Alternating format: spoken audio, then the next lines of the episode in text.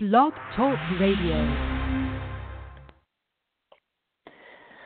And welcome to this late installment of the DeArd-Ro Show. My name is Bryan DeArdo, joined with Brian Rosen, who we've talked off air, recapping the NFL draft. Brian is excited the Browns made some splashes. Really, the Browns were the story of day one of the NFL draft. Uh, the Steelers, my team, had a very late pick, and uh, linebacker uh, T.J. Watt, younger brother of J.J. Watt. So without further ado, Brian, uh, give me your quick reaction or your long reaction of uh, what the Browns did here and your overall thoughts on day one of the NFL draft.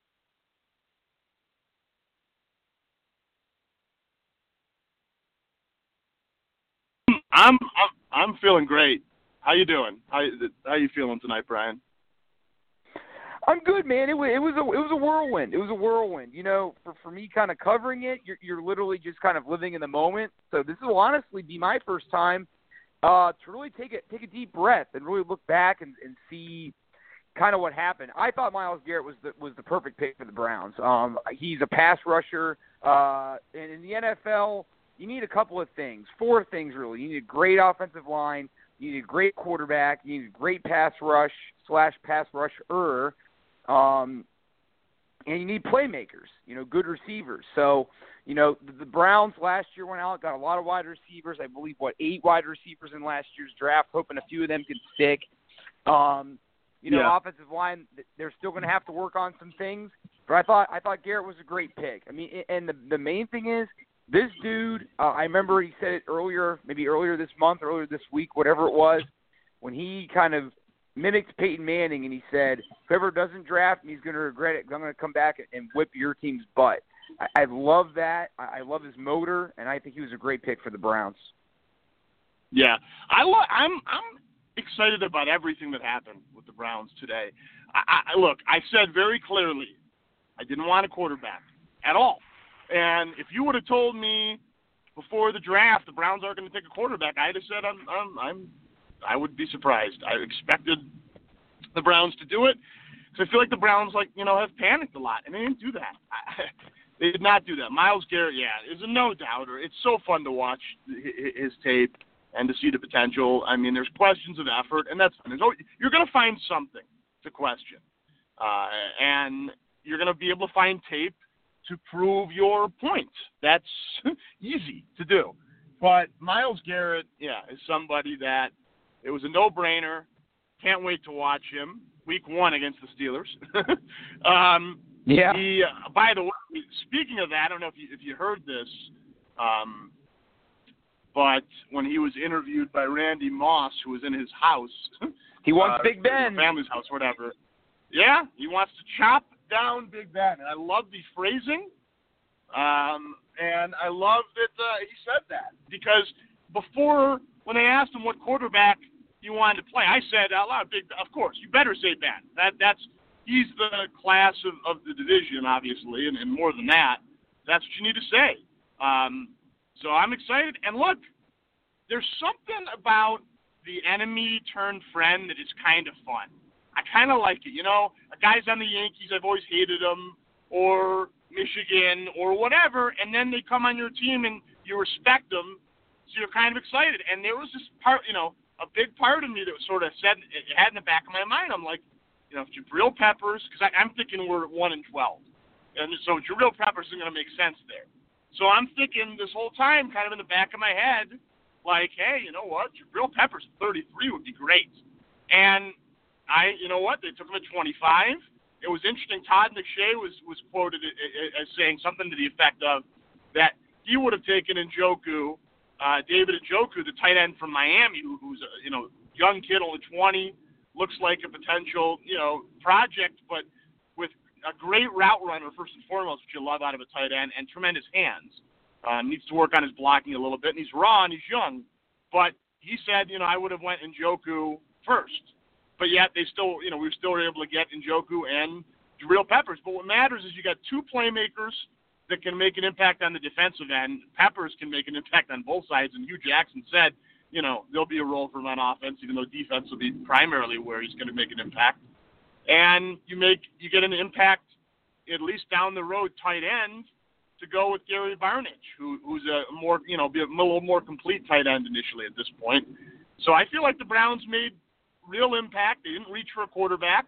Yes, uh, they traded up and do not have 33, and they're going to have to wait till number 52 to add a fourth player. But you get three fourth round or three first round picks, and we, in the trade with the Texans, who I feel like the Browns have fleeced in these last two trades, you go and you get a first round pick next year. And what's most important, and then I'll finish my little uh, diatribe, even though it's the DeArdo's diatribe and Rosen's rant, um, with the fact that I am, am all in on the idea of whether it's Jimmy Garoppolo or Kirk Cousins or a quarterback next year where I feel much better about Sam Darnold, Josh Rosen, no relation, than I did about any of the quarterbacks this year. So the Browns are in control. Uh, you figure you'll have a top five or top ten pick because there's only so much you're going to improve from a one in fifteen season, and the Browns will have plenty of ammo to go out and do what it takes to get their guy at quarterback, make the trade next year. So I feel like the Browns set themselves up well for the future. Had a great first night, and I'm as optimistic and excited about the Browns' future now as I honestly have been in I don't know ten years at least.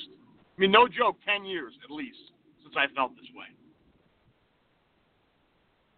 And you know, you should, you should because they're doing the right things. They had to go Myles Garrett, and I remember yesterday there were rumors swirling around that they weren't going to go with Garrett, and I remember thinking, why wouldn't you?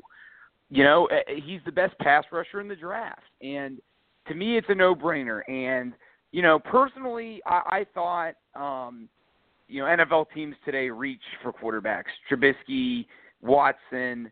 You know, I was. I mean, if you have told me going into tonight that you're going to get two guys in the top ten quarterbacks, I would have been really surprised. Especially when you know there were mock drafts as late as a month ago saying, or as early as a month ago saying that Watson was going to be there at 30 for the Steelers. Um, on the flip side, I was surprised that Corey Davis went so early. I thought he might be there for the Steelers at 30 because, you know, A, he went to a small school, uh, Western Michigan, and he's coming off ankle surgery. So that's always kind of scary. And he wasn't able to run at his pro day or the combine. But teams weren't deterred. And uh, so, you know, he was snatched up in the top 10.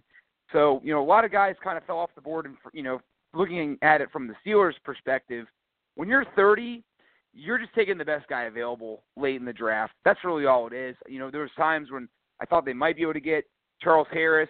Um, some Steelers fans are upset that they didn't get Reuben Foster. Foster's an inside linebacker. The Steelers don't need uh, an inside linebacker uh, that badly. I mean, they'll get one, but probably not till the later rounds. So um, I thought overall was a really good, really good overall, you know, pick for the Steelers.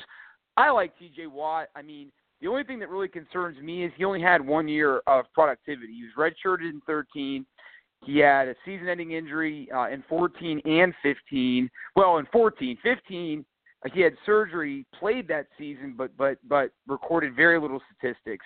16 was the first year that he was actually healthy, and had 11 and a half sacks, 63 tackles, 50 and a half tackles for loss. Was a very very good player, but again, you're only showing me one year of productivity.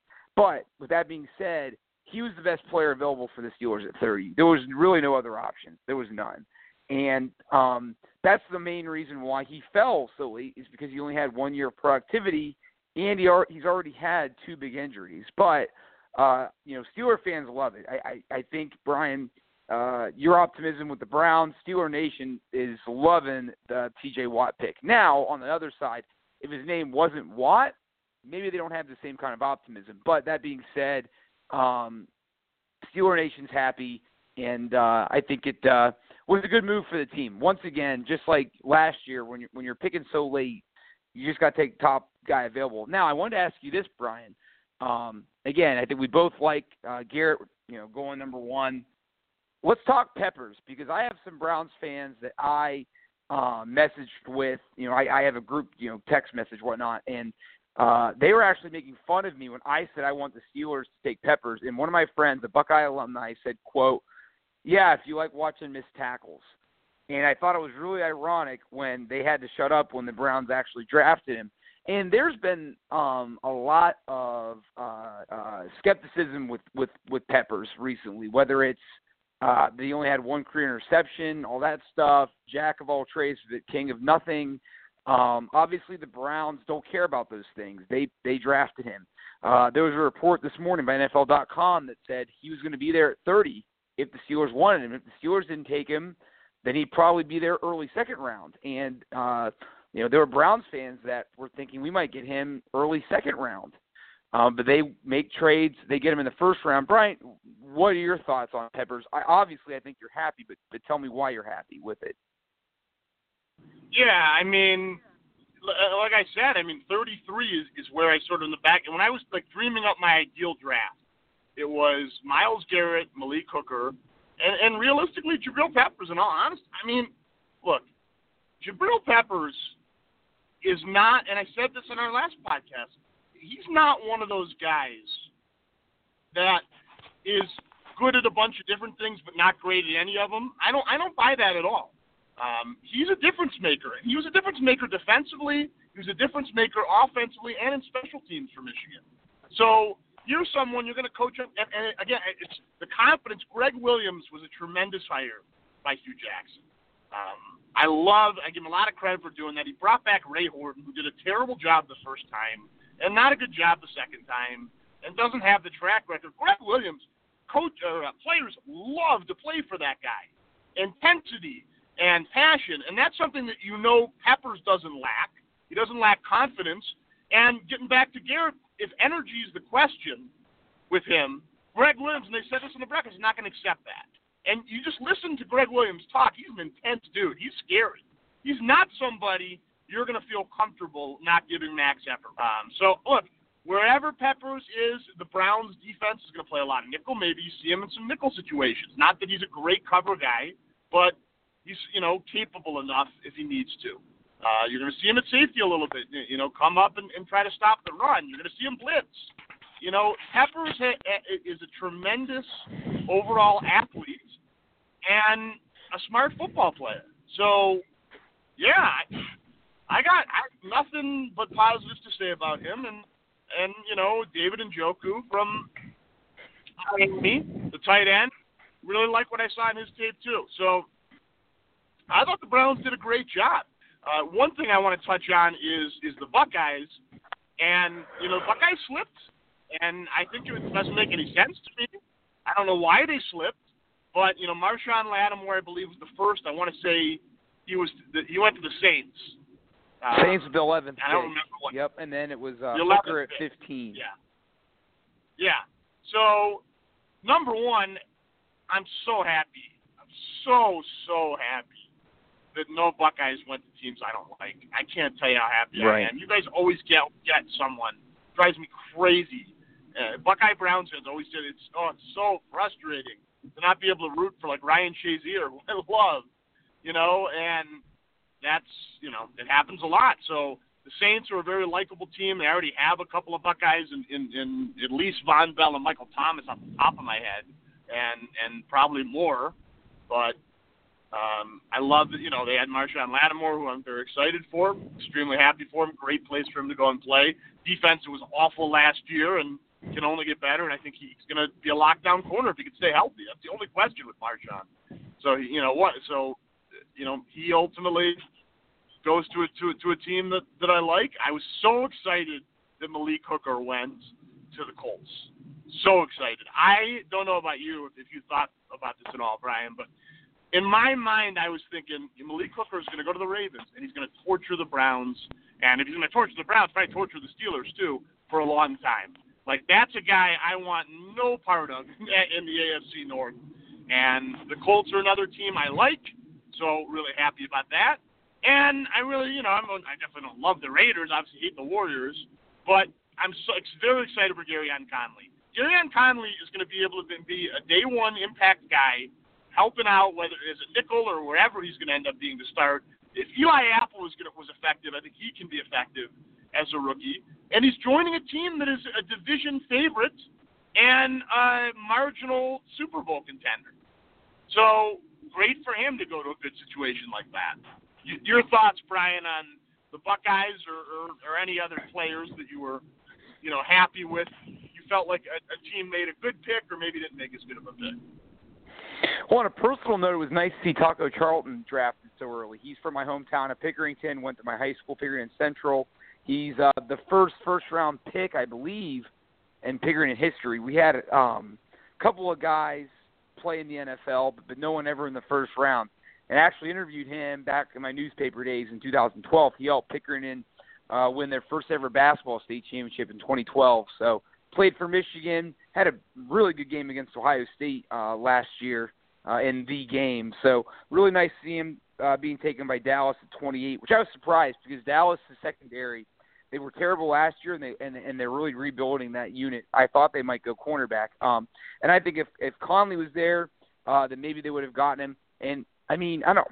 There's no way to say this without it sounding bad, but I mean, Conley with all the controversy surrounding him with the domestic things, it, it, it makes sense for Oakland to draft him because Oakland doesn't really care about PR, and I guess they're willing to take take a chance. So that's what they did, and they got Conley.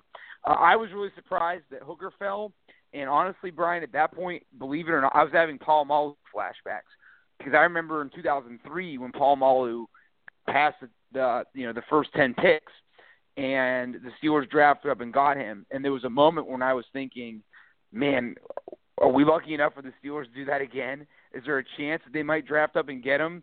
And then as soon as I started to to to have those thoughts dance in my head, the Colts took him. But like you said, I mean, he didn't go to the Ravens, he didn't go to the Bengals, he didn't go to a team I didn't like. I was convinced the Bengals were going to take him. I was convinced, and uh, they didn't. They went receiver, which really surprised me because they took a receiver uh, in the second round last year. And let me scroll back up here and see who they got. They got John Ross from Washington, who you know, decent receiver, but that's a stretch. To me, that's that's a that's a pretty big reach. But they're hoping, you know, you get AJ Green, the kid from Pitt they got in the second round last year, and Ross, you know, they'll have a trio that's pretty formidable because you know that was lacking last year. Um, they didn't have a good, reliable number two last year. They, they lost too many weapons. They lost Marvin Jones and whatnot. But I don't want to talk Bengal football, so I'm going to stop. but um, but I'm I'm happy I'm happy for Hooker. You know, obviously I wanted him for the Steelers. Um, I thought that would have been really cool if they would have drafted up and gotten the best safety, uh, in my opinion, in the draft uh, at 15, but they didn't. And uh, you know, I thought Bob Sanders immediately when he went to the Colts. That was a, a safety I really enjoyed watching back in the day. Uh, his career didn't last long because of injuries, but he helped the Colts win a Super Bowl and and all those things. He was the NFL Defensive Player of the Year in 2007. So uh, I was really happy for him. Uh, a couple of other things I saw um, I wanted to kind of touch on. Uh, just kind of looking through the draft again. You know, really surprised with the quarterbacks that went so early. You got Trubisky. That just sounds like a Chicago Bear, doesn't it? Just Trubisky. I don't know why, but it does to me. Uh, he's going it to does, the Bears. You know, you know why? You're thinking of Al Swirsky from the Bearskin. Yep. So yeah, absolutely. That makes sense. and you got to talk about Jonathan Allen. To me, Jonathan Allen was the second best defensive player in the draft after Myles Garrett. And he went number 17 to the Redskins. I know he's got some shoulder issues and, and whatever, but that is, I cannot fathom how that happened. And one of the best players in the draft, Reuben Foster, and there's character issues, went 32 to the Niners. The Niners, when this circles around to Trubisky, they to me they, their best pick was 32, and they, they drafted second. So, uh, cr- absolute craziness, absolute craziness. That, that to me well, that those guys slipped. I think Brian, and the weird thing with Foster, yes, the character thing certainly hurt him. But I'm gonna be honest with you. I think that's honestly kind of where the NFL is going these days, though. Name me a dominant, name me a great inside linebacker currently in the NFL. I mean, Shazier's really good, but I wouldn't call him an elite dominant player. He's very good. I mean, I like Shazier. He's a Pro Bowler this year. Dont'a Hightower is a is a very good player, but I wouldn't call him a dominant, great player. I, I think honestly that's where the NFL is going. Like, long are the gone are the days of you know, linebackers uh, are in the middle of all the action, the inside linebackers. I mean, nowadays the vertical game beyond the linebackers is is is what's in. That's what's vogue. Um, you know, a lot of passes to the outside. You know, outside linebackers now that can cover tight ends, that can get to running backs on the edge, receivers on the edge, that can pass rush. You know, outside linebackers are what you need these days. Not saying that that you know inside linebackers aren't important anymore, But you saw with the Steelers, they let Lawrence Timmons walk, who who had a really good season in 2016, and um, they needed an inside. They Steelers need an inside linebacker, and they decided not to not to get Foster because they they know that, that getting an outside linebacker with, with the pass rush is more important. So I think that's also kind of showing you how inside linebackers really you need to plug in guys that are reliable tacklers, and that's really all it is.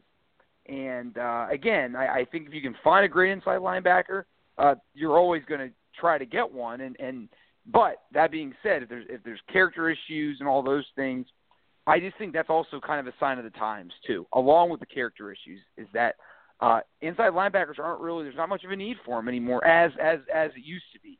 Um, one thing I want to talk about too, Pat Mahomes uh, now in Kansas City, and that to me, I mean that's that's the Chiefs pretty much welcoming a quarterback controversy because they can say it all they want that we're drafting him to sit, we're drafting him to wait.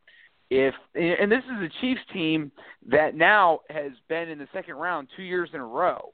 So you know their window, if if you believe in the Chiefs actually be a Super Bowl team, I really don't. Um, their window is pretty much now. So um, if Alex Smith starts to struggle, and if they start out slow, which the Chiefs normally do start out slow, um, then now you're you're welcoming a quarterback controversy, in my opinion. So uh, very, and, and that honestly to me shows me that Alex Smith is almost done, which isn't a shock. I mean, he's in his you know mid 30s now, um, so you know very interesting to me that uh, that that went down with him going uh, so early in the first round. So um, just looking ahead, you know, the Browns are going to be up early again. I, I I think in the second round. The Packers are already entertaining uh, well, the uh, trading the their Browns 33rd pick. Trade. That's yeah, the right. No, yeah, the Browns made a trade. So number 52 is the the Browns' first pick. But speaking of trades, and I don't know if this is true. It's actually a guy out of uh, out of Boulder, Colorado, near Denver, you know where, where I live, who said that the Browns were in on Mahomes and the Chiefs swept in. So thank you. If that's true, I already love the Chiefs. Uh, you know, because really I can't root for the Broncos. I, I can't really root for the Raiders. I, Kansas City's cool. Midwest, they're the Chiefs. Any Indian related name I'm going to root for pretty much, unless I have a reason to not like you. So uh, good for them. Thank you so much for not allowing the Browns to stick at 12 and get Mahomes and have me be not so happy about that. So I, I appreciate it. I will say that the one other thing that was crazy about with the Browns trade is I'm sitting there at 12, and in my mind, my order was Allen number one or number two, after Garrett. Three was Hooker, and Jamal Adams uh, Mhm. was four from LSU, who went earlier. And I'm sitting there, and before the Browns made the trade, I'm thinking, oh my God, the Browns could get my could get two of my top three. And then when they made the trade, initially, which was so stupid, me and some buddies that were watching it thought that the Browns didn't get 25 and they just got a first round for next year, which would make no sense whatsoever, obviously. So that was just like us being concerned. Um, it definitely was would have been great to get one of those guys. Again, Jonathan Allen went to 17, which boggles my mind. Um, but I still feel overall very good about getting an extra first round pick next year. We now have the, the Texans first round pick and second round pick next year. And the Browns, I, I have, I, they might even have three. Might, we might even have three. We have the Titans too. Pretty sure the Browns have three, three second round picks, two first round picks next year. So when you have all that, you have all the ammo you need to get whoever you want at, at quarterback, or you know, move up to get uh, whatever the position may be that you need help at. So yeah, so I mean, I'm, I'm again, I'm still really jacked. Very excited about the Browns excited for the Buckeyes, and and yeah, just to touch on the quarterback point that you said, Brian. I mean, I I, I don't get it. I don't understand at all. I mean, Sean Watson goes what fourth? The fourth quarterback taken? Was it the third I quarterback? believe so. Yeah. I mean, Yeah. that's just. I mean, but Trubisky at number two was was mind-boggling. Uh, like I said, with the receivers, surprised about that though. I do really like the receivers in this draft. Um, John Ross to the Bengals at nine. I mean, that was a bit of a surprise. I like the player, but I was a little surprised with the, the defensive uh, talent available at that point that they would go John Ross. not trading back. I'm a little bit surprised that uh, um, needing offensive line help that the Broncos took Garett Bolles. Not that they took him, I think he's who they wanted, but I feel like they could have traded back and still gotten him or a comparable player. Um, so it was uh, it was interesting. Some guys, yeah, you said quarterbacks, receivers, offense. Brian, how crazy, how great the defense was in this draft, and somehow offense dominated the first half of the first round. It, it's really sort of makes you, you know, uh, scratch your head a little bit. Well, I think again, it's kind of like what's vogue in the NFL, and you know, you're seeing in the Super Bowl, the Falcons have a 28 to three lead in offenses these days. I mean, the league is predicated to letting the offenses have their way, and you know, you saw in that Super Bowl, the Patriots made that that deficit, you know, vanish in, in, in you know a little bit over a quarter. So, you know, that's where it is today. And I, I you know, this was just after the first half of, of the draft. But where did they go? There you go. Yeah, Evan Engram. I thought that was a really good pick by the Giants, and surprising because um, he's a really good tight end. He was the best tight end in the draft. Um, there's a young guy from Ashland who people are calling Gronk Jr. Six seven, two forty five, I think, and he can actually run like a four five forty. For a guy that big is like unheard of. So he's a sleeper out there that I wouldn't be surprised maybe if the Steelers took in the second round if they don't go corner because the Steelers want to give Ben as many weapons as, as they humanly can. That's that's been the Steelers' big mo. Um, but back to Evans. Now you're looking at the Giants. Um, they've got the receiver they took early last year. You've got the Oklahoma kid. You've got um, obviously Odell Beckham. Now you've got Evans. So now you've got three guys that can stretch the field. And you know I know that a lot of people aren't high on Eli Manning as a career great quarterback guy's won two rings and, and he's perennially throwing, you know, 4,500 yards a season. So that just shows you, you know, where the NFL is going. Man, you, you got to have you got to have playmakers. I mean, that that's the name of the game. The, you know, teams that that get far and that do well have playmakers. I mean, it is that's the way it is today in the NFL. So, uh, not surprising that they went there. Um, now that being said, Brian, I mean, what what are you thinking now for the Browns? What what is your next need as we wrap up this abbreviated podcast. We look ahead to Friday. Yeah, I'm, I'm excited. The Browns still have two picks, and, and looking forward to seeing what happens um, tomorrow. And then uh, also moving forward with, with day three, which is going to be huge. Um, that always is you're going to have a chance to get some guys that are going to make impacts, and there's going to be some very impactful players that won't even be drafted. That'll be free agent signings, and you hope to kind of jump on some of those guys. Um, I mean, cornerback is a position I'd like to see the Browns address tomorrow. Um, I, there's a lot of talent still available. Uh, out of out of Washington, uh, Sidney Jones, if healthy, first round grade. Uh, so really, you know, that those couple of guys that, that definitely interest me. Um, I'm fine if they want to get an offensive playmaker, whether it's a receiver, whether it's it's a running back. Um, again, I'm not crazy into the idea of a running back, um, but right. they want to, you know, make, get someone who they feel like can impact there. Look, the Browns need, need need playmakers and they need to hit. It's that simple. So you know, you know, corner is a position you definitely need. help. The Browns may want to get another safety. Um, again, you don't know really necessarily where Jabril Peppers is going to fit in. So the right safety option would still be fine. Um, I'm all for the Browns continuing on defense. Two of the three guys with defense. Uh, I want I want so badly to have an AFC North defense. I want Gregg Williams to get toys.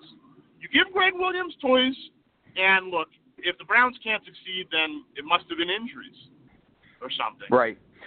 Because they're well, not. I want to step in real quick gonna, with Gregg Williams. Right. right. Well, I want to say something about Gregg Williams. I honestly, and I'm going to plead ignorance. I didn't know you guys had him. That is a phenomenal, phenomenal hiring. I'm going to say it again. That is a phenomenal hiring. Like, I'll promise you one thing about Gregg Williams' defenses. You're not going to see Le'Veon Bell just getting 30 carries and doing what he wants. Like I remember Week 10, Steelers and Browns. It was the Steelers lost four games in a row.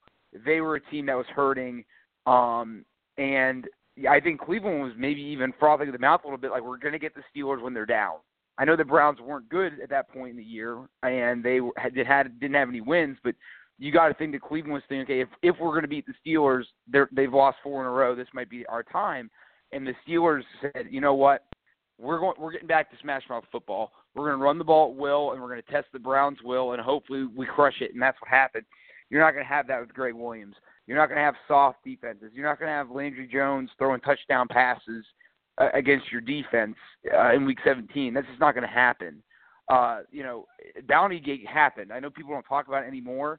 And for the fan, uh, people, listeners that don't know what that was, 2009 you know, there was a you know, Gregg Williams was a defensive coordinator in New Orleans and they had a bounty where, you know, they gave money for big hits, knocking people out of the game. And and just if if you want to know what kind of defense that Gregg Williams wants to run, YouTube 2009 NFC Championship game where they made Brett Favre. I mean, Brett Favre was never the same after that game, and then a year later, you know, he missed his first NFL games. Was for, pretty much forced into retirement because he couldn't play anymore. I mean, the Saints hit him that that many times, and they were, you know, they were fearless, and they don't play just to tackle; they play uh, to hurt you. I mean, they they hit, and it's not dirty. They're not dirty, but but they are on the line. I mean, they play. Gregg Williams plays Steeler defense. I mean, when I think of Steeler defense, that's the defense that Cleveland's going to get. But like you said, Brian, if if they have the toys, everywhere Gregg Williams has been, his defenses have been tough. I mean, it's no surprise. I mean, he was the the Rams defensive coordinator the last couple of years, and while the Rams were terrible, it wasn't because of their defense. Aaron Donald and company, he coached him up. So I didn't know that. so let's hope he. If you're a Browns fan, you hope he sticks around. And like you said, I mean, Brian, and, and you know, I I thought it was kind of unfair to Garrett because they kept showing, you know, uh, you know, the ESPN's draft coverage of plays where where Garrett was, you know, he was he was slacking or, or not finishing plays. And that's kind of unfair to me because it's like if someone played in I don't know 600 plays, you could you're easily going to find five where he may have been loafing a little bit, and you don't know the situation in the game or if he was injured or whatnot. I thought that was unfair, and that's what Jon Gruden was pointing out uh, around the time he was drafted. And you know, if there's any worry about his motor, like you said, Gregg Williams is going to shut that down. So, and, and as a Steeler fan, that, that worries me because there's going to be uh, no just kind of like, you know, paying homage to Big Ben or we're going to lay up on him. I mean, you got to be careful today because NFL, you know, teams they protect their quarterbacks a lot better than they did in 09 with Brett Favre. But that being said, Ben's going to have to keep his head on a swivel with a Gregg Williams defense. It's uh, again, if if you give Gregg Williams toys, he's gonna he's gonna do some things. And if the Browns aren't good the next couple of years, it won't be because of his defense. Yeah, I I uh, he, I mean the interview um, when he was introduced was unbelievable. I mean, you like. I, I, I, I oftentimes am not super excited about the Browns. I'm very excited about the Browns tonight. And the last time I felt really that kind of excitement was his interview, or no, not his interview, his uh, initial press conference, excuse me, when he was announced, because he is so fiery and scary, kind of, and it's it's extremely exciting to have him. So hey, let's get some more toys tomorrow, Brian. Uh, you know, we'll, we'll see how see kind of what you guys do, and uh, you know, excited. Curtis Samuel should be off the board on day two. Very excited to see where he goes. Fingers crossed that he doesn't go to a team that, that, uh, I don't like.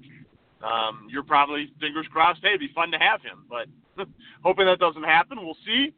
And uh, maybe maybe your boy Pat Elflein maybe will go tomorrow. If not tomorrow, he'll definitely go on day three. So that that's exciting. And uh, there's yeah a lot to lot to look forward to. Should be a, a great draft weekend and the Indians took two or three from one of the better teams in baseball, Houston. So I'll throw that in. That's exciting. And one uh, piece of news you may not know, Brian. I don't know if you know this, but the top four games, or the first four games, one through four, have been announced for the Cavs uh, Raptors series. Which I did not know that. Disappointment. The disappointment for me, which I think is absolute bullshit, and we'll find out, you know, about the Warriors if this happens to them. I bet I bet you it's different for them.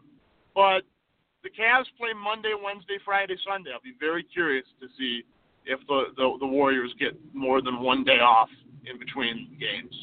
Uh, I, I bet they will, and if they do, it's not right. There's no reason whatsoever for that kind of you know BS.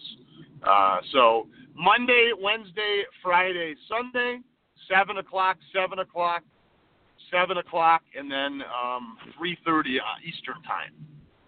That's the three times, which also sucks for me because I'm on Mountain, and that means five o'clock for me, and work ends Oh. after that. So what can you That's do? a little What grueling. can you do? That's a But, little uh, grueling for for the Cavs. You're not going to get any of those two night rests. And as as you said, you want to make sure that Golden State's not getting anything unfair either.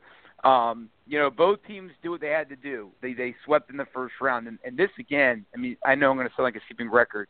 This just continues to remind me more and more of the '80s with with the Celtics and the Lakers. And there's going to be a great uh, 30 for 30 about that rivalry coming up in June. I can't wait. How to me that's like the cornucopia. You know, or you, you- you've got Golden State and Cleveland round three at, at the same time. They'll be the 30 for 30 of my, my one of my favorite eras in sports, 80s basketball. So that's going to be wonderful. But, um, you know, I saw something on ESPN today. It was like it was like the third headline in basketball, and it was like, you know, Ty Lue addressing LeBron playing too much in the first round. Are you kidding me? They've been off for a week. You know, LeBron is, has has rested, and that's you know one of the keys to these LeBron going to the final seven straight years you know, how many times, and even in the second round, how many second round games or series has LeBron played in uh, the last six, seven years where it's gone to six games? I can remember one, 2012 against uh, uh, the Pacers. But other than that, he, and then uh, the Bulls in 15. Other than that, he normally sweeps through the second round where it only goes to five. And that again, I mean, that's the key. Where yeah, I mean the NBA schedule didn't give uh, Cleveland um, you know, they didn't give them any breaks. But again, if you sweep or win five games, no big deal. The, the biggest thing is you need to be getting the amount of rest as Golden State. Um, and, and if you're doing that, then then you're giving yourself, uh, you know, every advantage you can give yourself. But again, the fact that you know Toronto had to play a tough Milwaukee series, and you were right, Brian. I remember saying, hey, that should that should be easy, and you said not so fast. And you were right. I mean, Toronto struggled to get through that series. And uh, I I think Toronto, to be honest with you, I mean I, I they're a good team. Uh, DeRozan had a really good game and, and, a, and a good series, um, you know, in the first round uh, against Milwaukee. But I, I just think that they're just they're just one of those teams that's just scared stiff of LeBron. I think it's a mental block. I don't. I think they know they can't beat him.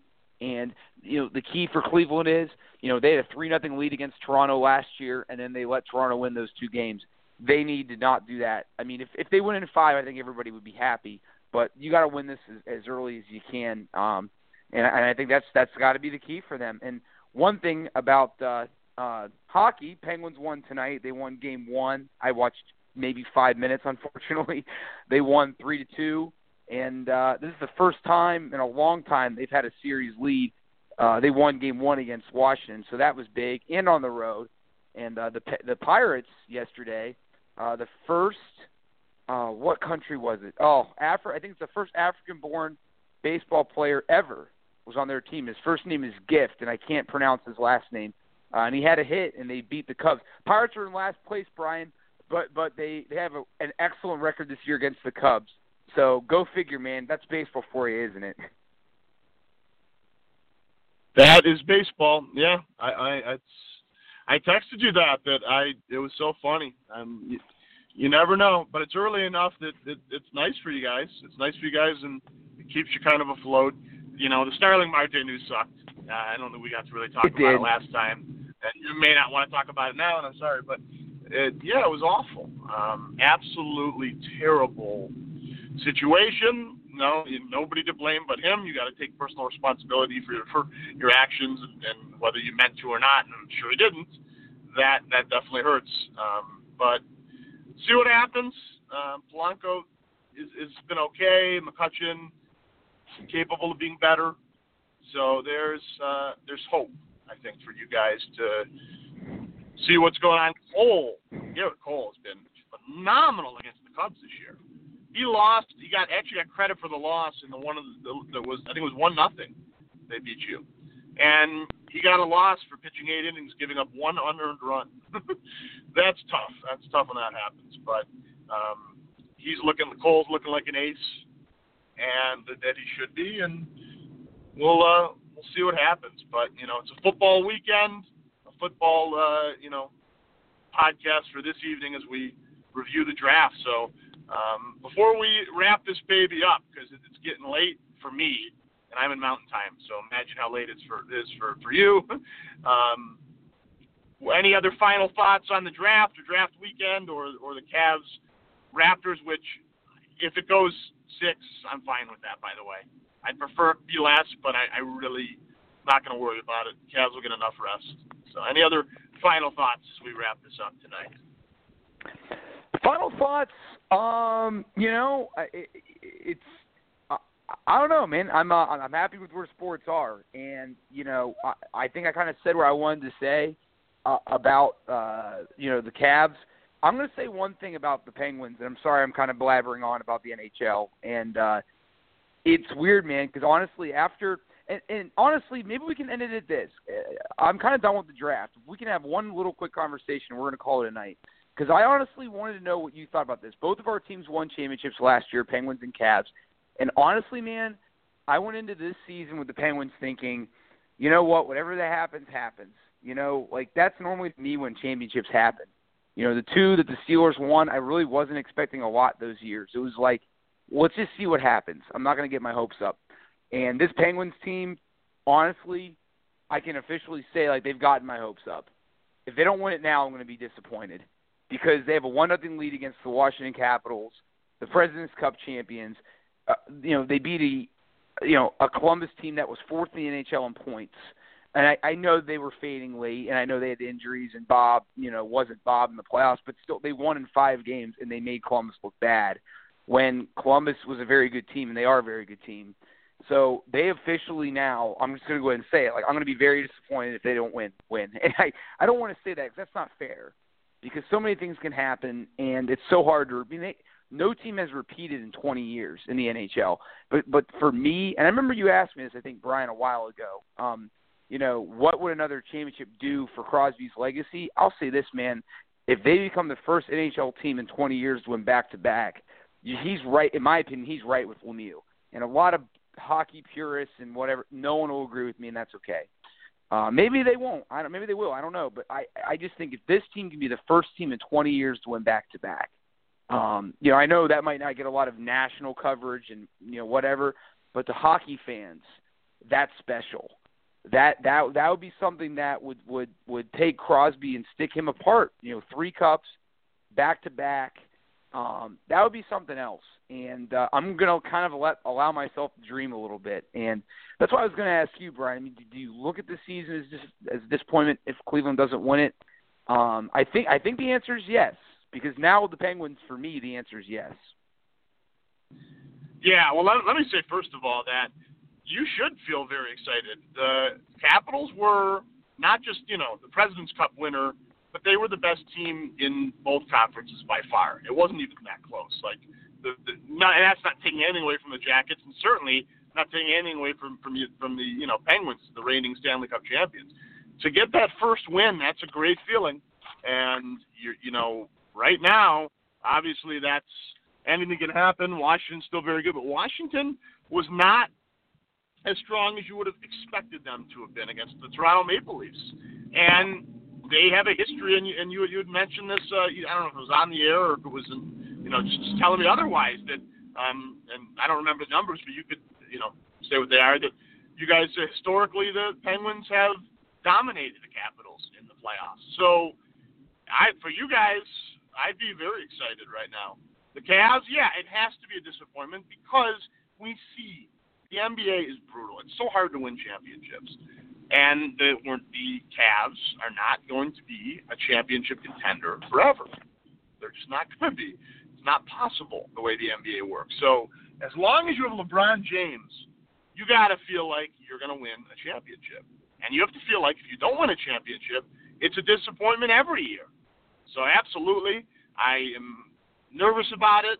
I'm really not happy about the lack of rest. I think that also could make it an easier series for the Raptors to at least take the six but I'm not. You know, it is what it is. Um, see what happens, but uh, I definitely feel that way, and that's a great feeling. Um, I think for both of us, you, there's no better feeling than expecting and feeling like you're gonna be disappointed if your team doesn't win because you know that they just did it and that they're obviously more than capable of getting it done. So we uh, we shall see what happens.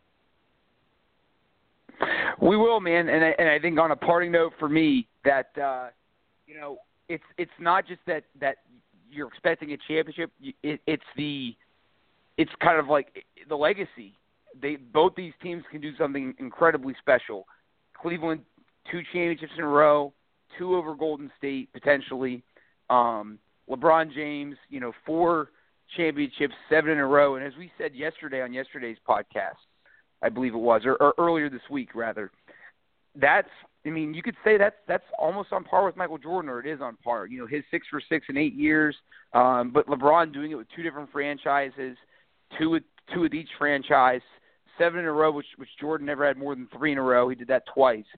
Then you look at the Penguins, and like I said, you know, the first franchise in two, two decades about to win two Stanley Cups. What that would do, I mean, the the Penguin team would be remembered. It'd be remembered for, you know, they would be the the greatest team this century so far. I mean, I know Chicago has won, you know, three cups, but they weren't able to string together two in a row like this. And the, for the Penguins to win three, and including two in a row, that would put them somewhere different. So I think that's what we're chasing. And uh, with that, Brian, uh, I think we'll call it a night, buddy. So, and maybe we'll do this again tomorrow night if uh, if we're both caffeinated and ready to roll and we're feeling good. Maybe we'll do a, a day two draft recap. So, uh, for Brian Rosen, this is Bryan DeArdo signing off. And as always, it's a great day to be a sports fan. See you.